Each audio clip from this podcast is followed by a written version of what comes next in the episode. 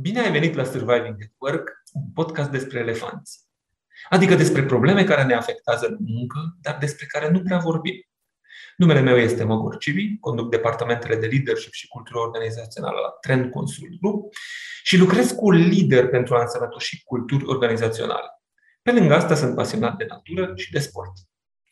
Eu sunt Andra Pindican, fondator școala de HR și consilier de carieră de peste 12 ani. Mă pasionează oamenii care știu să-și exprime standardele de muncă și de aceea, împreună cu Magor, dezbat în fiecare săptămână subiecte care ne afectează viața personală și profesională. Hei! Salutare, vă pupăm! Uh, scuze de oră, ne-ați obișnuit cu noi să fim mai matinal, dar astăzi am vrut să fim un pic mai, uh, mai lene și să intrăm mai târziu. Uh, spun eu lene, dar de fapt amândoi am muncit de neosărit capacerul la ora asta. Uh, ne bucurăm să fim iar cu voi. Uh, am pierdut șirul episoadelor, cred că e al patrulea, uh, de când, nu, al șaselea, nu mai știu. Suntem la o discuție despre mituri generaționale, asta e important. Uh, și mi-am dorit foarte mult să discutăm uh, astăzi și mai ales să auzim opiniile voastre. Eu deja am așa un uh, preambul al opiniilor voastre din uh, sutele de mesaje de pe LinkedIn, în care îmi aduceți la cunoștință toate miturile generaționale de care vă loviți în organizații. Uh, Magor, îți spun cam ce aud și îmi dai și mie o opinie. Hai să vedem. Uh, îi avem, evident, pe Uh, băt, uh, bătrânii, îmi pare rău, nu eu o spun. Uh, mă, piața, mă recunosc, bătrânii. Piața muncii spune că după, până acum era 45, dar atenție, am ajuns la 40. Deja de la 40 avem o problemă. Da? Acești bătrâni care nu se adaptează, nu țin pasul cu vremurile, în consecință nu are sens să-i chemăm la interviuri, nu are sens să-i introducem în organizații, că de e sapă o groapă, că e mai simplu la, în același timp, tinerii ăștia care sunt atât de entitled și nu sunt în stare să se concentreze la nimic și vor căruță de bani și nu știu a face nicio treabă. Și văd uh, cum miturile astea generaționale sunt folosite numai pentru a crea război. Care generație are dreptate, care generație e mai deșteaptă ca cealaltă, care generație a avut secretul adevărului în brațe, că noi pe vremea, când eram noi pe vremea noastră de vârsta voastră, și stați liniștiți că și noi o spunem millennials, dacă hai să le împărțim cumva, avem cei peste 40, conform unor statistici, că sunt multe împărțeli, cei peste 40 uh, e generația X, cei până în 40, între 28 uh, și 40 suntem millennials și că aici intrăm uh, și eu și Magor și cei de la 28 în jos până pe la 20 uh, sunt snowflakes, generația Z. Și am uitat, nu mai știu exact, cred că au început să-i dea, să le dea un număr și la parcă alfa, le spun la ăștia mici care vin acum din urmă. Deci, cum oricum o dăm, fiecare generație consideră că e mai deșteaptă ca aia altă de vine sau aia altă de a trecut. Agor, care e șpilul? Că eu am amețit de de cum se aruncă pisica de la o generație la alta. Eu am trecut exact de această experiență. Am fost la o conferință uh, a economiștilor uh, sâmbătă și după aceea era cumva un cocktail și m-am întâlnit cu mulți prieteni din copilărie de vârsta mea și acolo evident s-a început discuția Bă, dar pe vremea mea și stăteam cumva acolo și mă gândeam, bă, cu 20 de ani când audeam, auzeam că cineva spune o, o chestie de genul ăsta, imediat începeam să-mi uh, învârt ochii și imediat mă gândeam, ce, caută, ce caut eu într-o moșnegii ăștia? Și îmi dau seama, știi cum, cum odată cu vârsta se schimbă mentalitatea și imediat începem să se uităm, să ne uităm și în sus și în jos cu niște prejudecăți pe care le luăm fără să le mestecăm. Și dacă le-am amestecat puțin și ne-am uitat ce ne spune research-ul, ne-am dat seama că s-ar putea să nu avem dreptate. Pentru că m-am uitat la tot ce găsesc pe, pe diferențe generaționale pe research. De exemplu, am văzut uh, o cercetare foarte bună făcută de George Washington University, uh, publicat în Journal of, of Psychology, uh, care spune, pe baza a 20 de cercetări foarte mari psihologice, nu există diferențe semnificative comportamentale între generații. Nu există așa ceva. Cum știu ea mai bine decât știm noi în organizațiile Nu există din România? diferențe semnificative comportamentale între generații. Ce înseamnă acest lucru? Înseamnă că nu suntem diferiți? Nu, suntem diferiți. Pentru că era în care trăim, pentru că cultura societății în care trăim este una diferită față de ce era cu 20 de ani, ce era cu 40 de ani. Avem cumva comportamente diferite. Dar nevoile noastre psihologice, sociologice, toate nevoile noastre sunt cam aceleași. Vrem să fim observați, vrem să fim apreciați, vrem să discutăm cu colegii, vrem să simțim apartenență, vrem să simțim că, că suntem respectați și multe alte lucruri. Și atunci, dacă e să luăm așa, putem spune că în loc să ne uităm în sus și să spunem la ei mai bătrâni că bă, niște rigizi, niște tradiționaliști care tot timpul frânează și așa mai departe, să ne uităm în jos și să spunem niște leneși, niște oameni care cred că li se cuvine și tot să promovăm astfel de mituri, mai bine ar trebui să înțelegem era în care operăm. Pentru că ce era normal acum 20 de ani când am început eu să muncesc, s-ar putea să nu mai fie valabil în acest moment. Și eu nu o să dau vina pe societate sau nu o să caut motivele în societate, în cultura organizațională, ci o să spun că oamenii au devenit mai leneși. Ceea ce nu este neapărat adevărat. Pentru că acum 30 de ani s-ar putea să fi stat în birou, adică statul în birou să fi fost o necesitate, să stai 8 ore că băteai, nu știu, la o mașină de de bătut și când scoteai hârtia poate greșeai și rescriai și când vrei să comunici trebuia să mergi pe jos și nu aveai e-mail și aveai telefon și tot felul, adică era mult mai greu să muncim.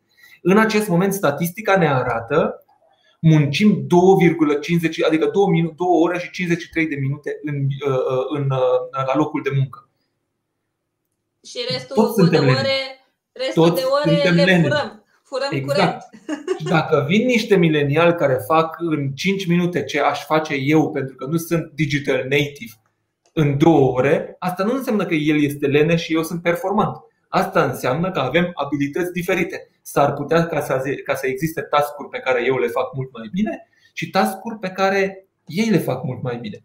Și aici, de exemplu, cum am început, mă simt bătrân, mă simt bătrân pentru că tot văd postările tale în care spui că oamenii de vârsta mea au probleme mari de a se angaja, adică companiile, organizațiile fug de noi. Și eu când aud asta, nu neapărat mă ia o, o frică, pentru că na, am un loc de muncă unde mă simt bine, nu mă gândesc să plec de aici, dar în același timp mă gândesc cum, ce mesaj îmi transmite asta? Ce înseamnă că eu sunt bătrân? Ce înseamnă că eu nu mai sunt dorit pe această piață? Și poate îmi zici perspectiva, de unde a apărut discuția asta sau de unde au apărut uh, toate discuțiile mele și acum cred că e și un moment să-mi cer un pic scuze că am devenit extraordinar de uh, agresivă, cred, în ultima vreme în postări, pentru că uh, sunt efectiv copleșită de câte mesaje primesc și îmi place maxim. Deci fii atent, mesajul Ralucăi care spune eu nu am această experiență cu candidații de 40 sau plus. Ultimele joburi închise cu 52 și 46 de ani. Jos pălăria. Bravo, Raluca!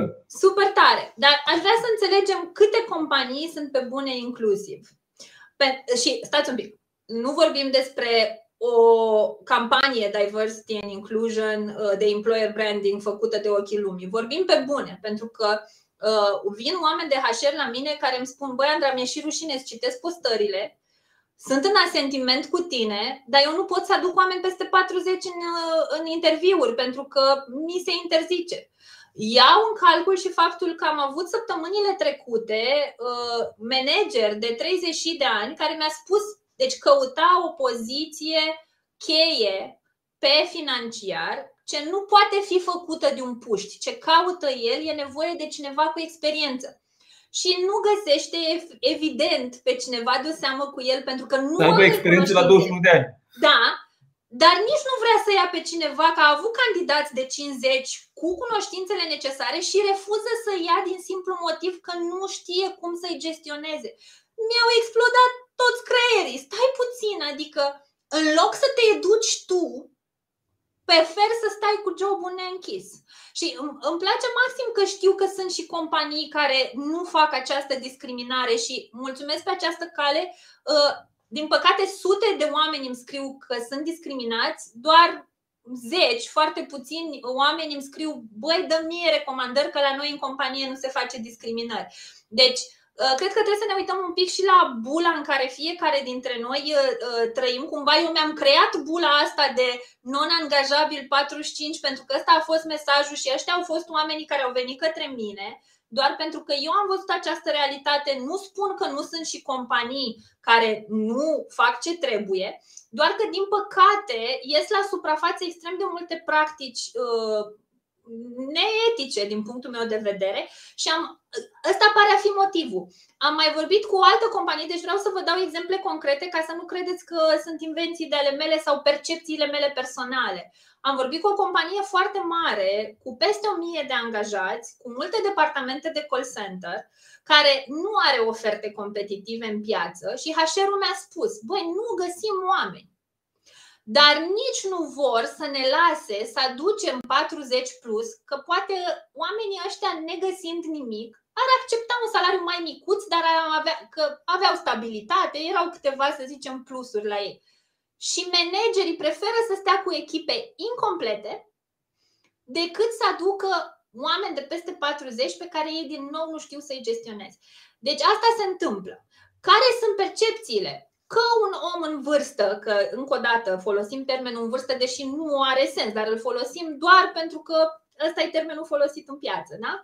Uh, nu se adaptează, că sunt foarte încăpățânați și deja au stilul lor de lucru și e foarte greu până îi scoți din trale lor cu citat e asta, da? Deci uh, citez lumea aici. Uh, că nu sunt digital, că nu se integrează la fel de bine ca ăștia tineri care sunt mai social. Pe de altă parte, îi auzi că ăștia tineri trăiesc numai în social media și nu mai sunt social pe bune. Deci, uh, cumva ne spunem niște povești ca să ne justificăm niște acțiuni care la bază spun următorul lucru.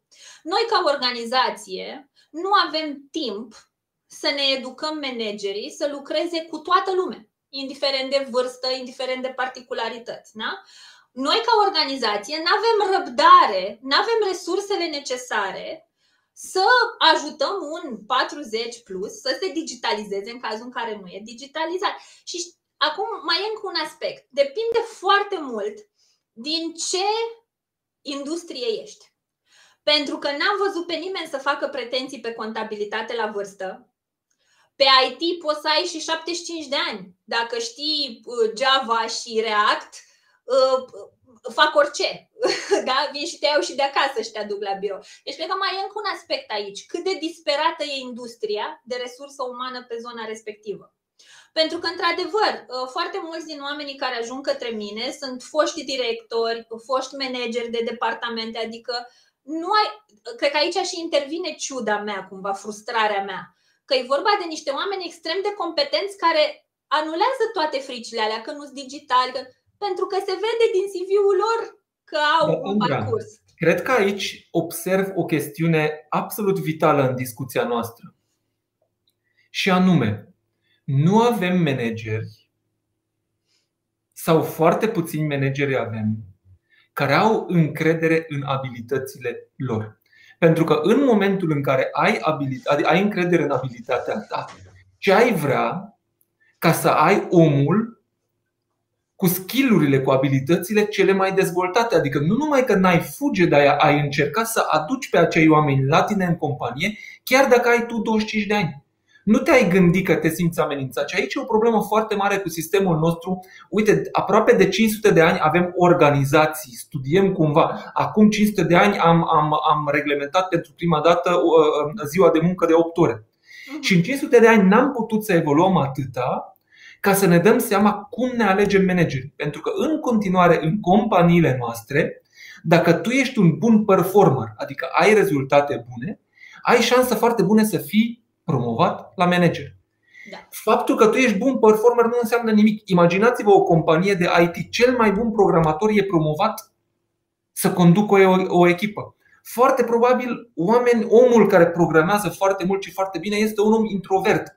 Foarte probabil îi place să programeze, nu vrea neapărat să-și piardă vremea cu managementul oamenilor. Și atunci cumva generăm un cerc vicios pentru că oamenii care ar fi mai extroverți și care sunt atenți la cei din jur, se implică în viețile lor și îi ajută pe cei din jur, nu o să aibă performanțe la fel de bune tocmai pentru că nu sunt atenți doar la ei, nu fac PR doar lor și încearcă să ajute echipa. Nu sunt promovați. Ce înseamnă dacă nu sunt promovați? Nu ajută pe ceilalți și atunci managerii sunt mult mai preocupați ca să arate echipei și conducerii că ei sunt mai buni decât oamenii pe care îi conduc. Și tocmai de aceea, în momentul în care aduci un om mai bun ca tine, în cazul nostru mai bătrân, ai o problemă. Și e fix la fel și cu cei mai tânări, că dacă e să ne uităm la millennial, auzim următoarele lucruri. Sunt mult mai leneși, nu se integrează, vor foarte multe. Adică vor entitlement. Am auzit de foarte multe ori. În Corea am avut un manager bătrân care îmi spunea tinerii din ziua, ziua de azi nu mai știu să sufere. Și aud și în România de multe ori nu mai știu să sufere. Păi stai puțin, de ce ar trebui tinerii să sufere? Și atunci vine răspunsul ca să învețe că dacă vine greul în viață, cum o să-și facă față? Dar dacă tu ești managerul, da. greul poate să vină doar de la tine. Și dacă tu n-ai de gând să-i faci omului viața grea, ci mai degrabă să ajuți să creșteți împreună, poate e și o altă cale. Și aici, iarăși, exact ca și în cazul oamenilor mai bătrâni, ne temem de tineri. De ce? Și vă spun uh, cumva statistic, adică am câteva cifre care poate să ne explice de, destul de uh, ușor. De exemplu, există o cercetare care spun că 60%, PricewaterhouseCoopers a făcut, 60% dintre angajați vor feedback zilnic și dacă mergem la oameni sub 30, este, uh, uh, procentajul este 72%. Știți cât feedback primim per total? Undeva 28%. Și dacă merg mai departe, pot să vă arăt un, un, o altă cercetare care spune că managerii în acest moment în organizațiile noastre, 67% dintre ei se simt inconfortabili când trebuie să discute cu subalternilor. Și cred că aici e cheia. Pentru că în momentul în care tu nu poți să te adresezi unei generații care gândește la fel, care vine în mod activ spre tine și spune Eu cred că merit mai mult, eu cred că pot să dovedesc abilitățile mele, eu sunt digital, eu nu pot să vin cu idei noi și multe alte lucruri, pe tine nu numai că te sperie, dar te face și incomod. Pentru că, cum am văzut, noi ne simțim și aici mă includ și pe mine. Ne simțim incomozi când trebuie să vorbim cu anumiți oameni. Și în momentul ăla, aici e cheia cumva. Și mult mai bine am face dacă nu ne-am concentrat să întărim aceste stereotipi. Da. Pentru că oamenii tineri nu sunt leneși. Am niște, uh, în acest moment avem la noi niște interni, sunt oameni absolut geniali. Adică cred că nu că ce muncă să le dau, mă uit ce aș putea să învăț de la ei, pentru că au o dinamică total diferită de dinamica mea personală. Cred că ar trebui să uh, ne întoarcem un pic la ideea de mediu. Oh, sper să scăpăm de microfonia asta. Uh, să ne întoarcem un pic la ideea de mediu, pentru că ne supărăm, mă uit că foarte multă lume îmi spune că tinerii nu sunt răbdători. Știi, o dau de la o extremă la alta, de la tineri la seniori, că n-aș vrea să le mai zicem bătrân, că mă, nu de alta, dar mai am trei pași până acolo, adică nu vreau să mă gândesc așa. Și aș vrea să ne uităm un pic la răbdare. Uh, mai ții minte pe vremea noastră când ne duceam la bibliotecă? Dacă aveam de făcut un eseu la istorie, trebuia să mergem pe jos, nu știu, un oraș la mine nu era autobuze. Mergeam mhm. jumătate de oră până la bibliotecă. Am dormit la bibliotecă. A, uite, ajungeai la bibliotecă, să dai seama că n-ai cardul, te întorceai acasă, carnetul. Uh, când ajungeai înapoi, îți spunea stai că nu-i cartea, una avem, vine peste două săptămâni că a luat-o altcineva. Iată câți pași aveam eu de făcut ca să pot să aflu până a domnit Ștefan cel Mare în cazul în care mi-a zis profesoara, nu știu, află singură că eu nu vreau să zic. În momentul de față, copiii ăștia au totul la un buton distanță. Gândiți-vă că, mă rog, EMAG are, mă uitam, poți face o comandă în, minim șapte, în maxim 7 secunde. Deci dacă mă organizez, eu pot să fac o comandă cu tot cu plată în 7 secunde pe platforma aia. Noi înțelegem că avem un mediu care copiilor ăstora nu le exersează răbdarea sub nicio formă și evident o să fie și pozitiv și negativ. O să fie negativ că o să bată din palme tot timpul, dar când e gata, dar când e gata. Partea pozitiv e că sunt mult mai rapizi decât noi și atunci ce ai spus tu că mă, poate el face în 15 minute ce aș fi făcut eu în două ore, it's a good thing. Dar mă întorc la stereotipurile astea. Le folosim ca și scuze la nesfârșit, iar pentru mine asta e like, nu, nu o mai suport, nu, nu îmi fac rotițele, o iau razna. cum punem capăt chestiilor ăstora. Și îmi dau seama din toate podcasturile noastre Magor că ne întoarcem mereu la management. Și la leadership. La leader, da, de fapt despre asta e vorba, că fără leadership, sănătate la neamuri, că manager de procese e una, manager de oameni e alta. Și hai să vedem unde e soluția, pentru că până la urmă sunt o groază de oameni 40 plus care sunt, stau cu tolba de capacități pregătită și nimeni nu-i cheamă la interviu pentru că scrie asta în CV și mi-a plăcut foarte mult. Uh, Albert uh, uh, făcea o propunere la un moment dat și știu că a și inițiat, a dat tag câtorva platforme de recrutare. Bă, nu mai puneți datele de naștere, nu mai puneți vârsta în CV. Acum, sincer, nu cred că o să se întâmple asta, pentru că orice platformă depinde de clienții ei, care da, sunt organizațiile și le Corea, de exemplu, pe piața din Corea unde am lucrat, pentru că era foarte mare discriminare pe aspect Uh, s-a făcut o inițiativă legislativă care a interzis companiilor să ceară CV-uri cu fotografii.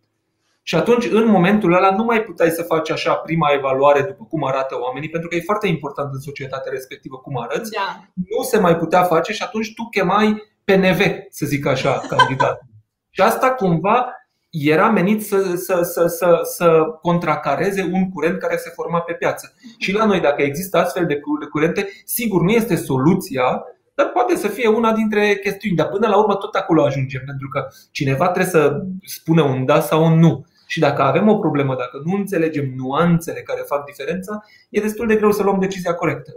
Da, și un lucru pe care eu mi-aș dori să-l văd e să nu mai înțeleg că toată lumea aruncă vina pe echipa de HR Uh, și nu că sunt aici advocate for HR, că asta mi-a fost meseria, dar vreau să înțelegeți, cunosc cazuri reale în care oamenii de HR și-au dat demisia din companii care fac lucruri de genul ăsta. Uh, suntem cumva limitați de mediu și ne întoarcem tot timpul în organizații. Acum nu că aș vrea să găsim un bau-bau și bau-bau e în discuția asta management.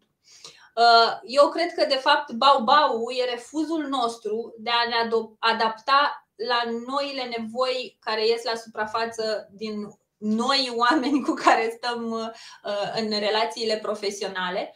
Încă mai credem că problemele pe care le întâmpinăm în ziua de azi mai pot funcționa după stereotipurile și uh, mentalitățile vechi. Dar nu o să găsim soluții în felul ăsta sub nicio formă. Iar așa pe final, um, eu am observat lucrând cu ambele generații, de fapt cu multe generații lucrez, um, dar aș spune așa, un lucru pe care l-am sesizat la millennials și la uh, genera- generația X, deci tot cei de la 28-30 uh, încolo, da? Noi suntem extraordinar de buni la execuție. Pentru că Vreodată ai întrebat-o pe mamă, dar de ce? Păi îți luai două perechi de palme și te apucai de treabă, da? Deci am observat că noi suntem, când avem, primim să facem ceva, imediat ne mobilizăm, ne apucăm de treabă, găsim soluții, lucrurile se întâmplă. Ceea ce noi nu prea facem sau prea puțin dintre noi fac este să ne întrebăm, dar de ce facem? Care-i sensul? De ce se întâmplă asta? În schimb, copiii ăștia, numai cu întrebarea asta pornesc la drum. Dar de ce? Dar mie ce mi iese? Dar what's in it for me? Dar cum contribui? Și ce mi s-ar părea extrem de valoros ar fi să încetăm această segregare și să începem să lucrăm împreună. Noi să învățăm de la ei să ne mai întrebăm din când în când și de ce muncim, nu numai să muncim, iar ei să învețe de la noi cum să muncim. Și salut aici și aplaud inițiativele câtorva organizații de care am auzit că fac body systems între generații diferite. Deci mie asta mi se pare, deci nu mentor menti, atenție, nu tu tinerelule vii la mine ca să înveți, nu, ce am eu de luat de la tine și tu ce ai de luat de la mine. Și m-aș bucura să aud că tot mai multe companii implementează astfel de sisteme. Cred că aceste mituri generaționale cumva pot să existe pentru că am fost și suntem foarte focusați pe organizații, structuri, procese, reguli și foarte puțin focusați pe oameni. Pentru că în momentul în care începi să fii cu adevărat atent la oameni, nu ai cum să nu observi că nevoile noastre sunt exact la fel, indiferent de, de, de generație. Valorile pot să difere. De exemplu, dacă la generația baby boomers Era de ajuns ca să spui că ai un salariu bun, un loc de muncă stabil, o să ai o casă, o să ai o mașină și asta era de ajuns. Milenialii, de exemplu, sau generațiile mai noi nu pun atât de mare valoare pe posesie materială. Și atunci observ că există în, în sistemul valoric o diferență. Dar per total, fiecare om vrea feedback. Fiecare om vrea să fie observat, fiecare om vrea să fie implicat, vrem să simțim apartenență, vrem să simțim că avem un sens în ceea ce facem. Și spunea aici uh, la în chat Bogdan foarte, foarte bine, manageri avem, nu prea avem lideri. Și exact asta e procesul prin care toate organizațiile și noi ar trebui să trecem în această perioadă, pentru că cred că sistemul cum a funcționat până acum și a arătat foarte bine limitările. Dacă ne uităm la oameni ca la resurse umane, dacă ne uităm la organizații ca niște, niște un amalgam de birocrație, de reguli și de procese, nu o să avem cum să trecem peste astfel de, de, de mituri. Însă, în momentul în care explicăm că rolul unui manager este să-și ajute echipa și oameni din echipă să crească, rolul unui lider este să genereze o organizație unde oamenii se simt uh, în siguranță, în momentul ăla începem să ne uităm unii la ceilalți, începem să recunoaștem uh, uh, în discuții suntem vulnerabili, cu toții suntem imperfecți și începem să construim împreună pe lucrurile, pe abilitățile noastre cele mai bune. Atâta vreme cât o să fim în competiție în organizațiile noastre, o să continuăm să suferim și o să găsim tot felul de narrative pentru suferința noastră, plecând de la am niște șefi foarte nu știu cum, avem niște organizații care nu funcționează, am niște bătrâni care sunt rezistenți, am niște tineri care sunt leneși și tot felul de, de, de explicații.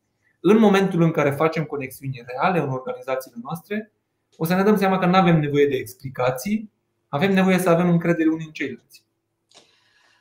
Ah, super adevărat și da, Albert, înțeleg că situația win-win există teoretic și în speech-uri. Uh, aș corecta aici că există în prea puține cazuri, pentru că sunt și câteva companii care fac lucrurile așa cum trebuie și în cazul în care dintre cei care ne ascultă acest îndemn l-am de fiecare dată către rețeaua mea de pe LinkedIn, pentru către comunitate, Știți companii care nu fac discriminare uh, nici pozitivă, nici negativă, căci că și să angajezi numai 45, e, e discriminare pozitivă cu el alți ceai. Uh, dacă știți companii, uh, scrieți-mi în privat, dați-le tag în comentarii la postările mele, pentru că am o groază de oameni care își caută de lucru și efectiv nu știu unde să-i trimit. Vă și dincolo de asta ce spunem de fiecare dată, subiectele despre care discutăm noi împreună, cumva sunt niște subiecte care sunt evitate în viața noastră de zi cu zi la locurile de muncă. Dacă tot ați venit și ați petrecut cu noi 10-20 de minute cât ați stat, ar fi foarte bine să inițiați aceste discuții la voi în companie, pentru că noi avem niște păreri de ale noastre, mai avizate sau mai puțin avizate. Părerea voastră contează, dar mai mult contează ca aceste subiecte să fie vii în organizațiile noastre, pentru că doar în acest fel leadership-ul, managementul o să-și dea seama că bă, poate că e timpul să schimbăm câte ceva în organizațiile noastre. Și din fericire schimbarea începe să se vadă. Poate într-un episod o să vorbim și despre asta. Dacă aveți manageri care spun vreau să produc schimbare, dar nu știu de unde să încep, suntem mereu la un mesaj distanță. Eu mă ofer să ajut pro bono numai să văd că se întâmplă lucrurile așa cum avem nevoie. Mulțumim tare mult, am depășit cu 3 minute, știți că avem o nouă provocare să stăm în 25 de minute, dar sunteți prea faini și ne dați topicuri la uh, fileu tot timpul, nu avem cum să nu ne întindem. Mulțumim tare mult, să aveți o zi faină și ne vedem zi faină.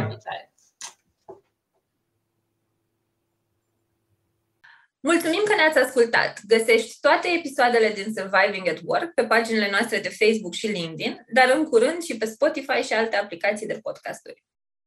Scrie-ne pe LinkedIn dacă vrei să ne spui ce subiecte sunt importante pentru tine.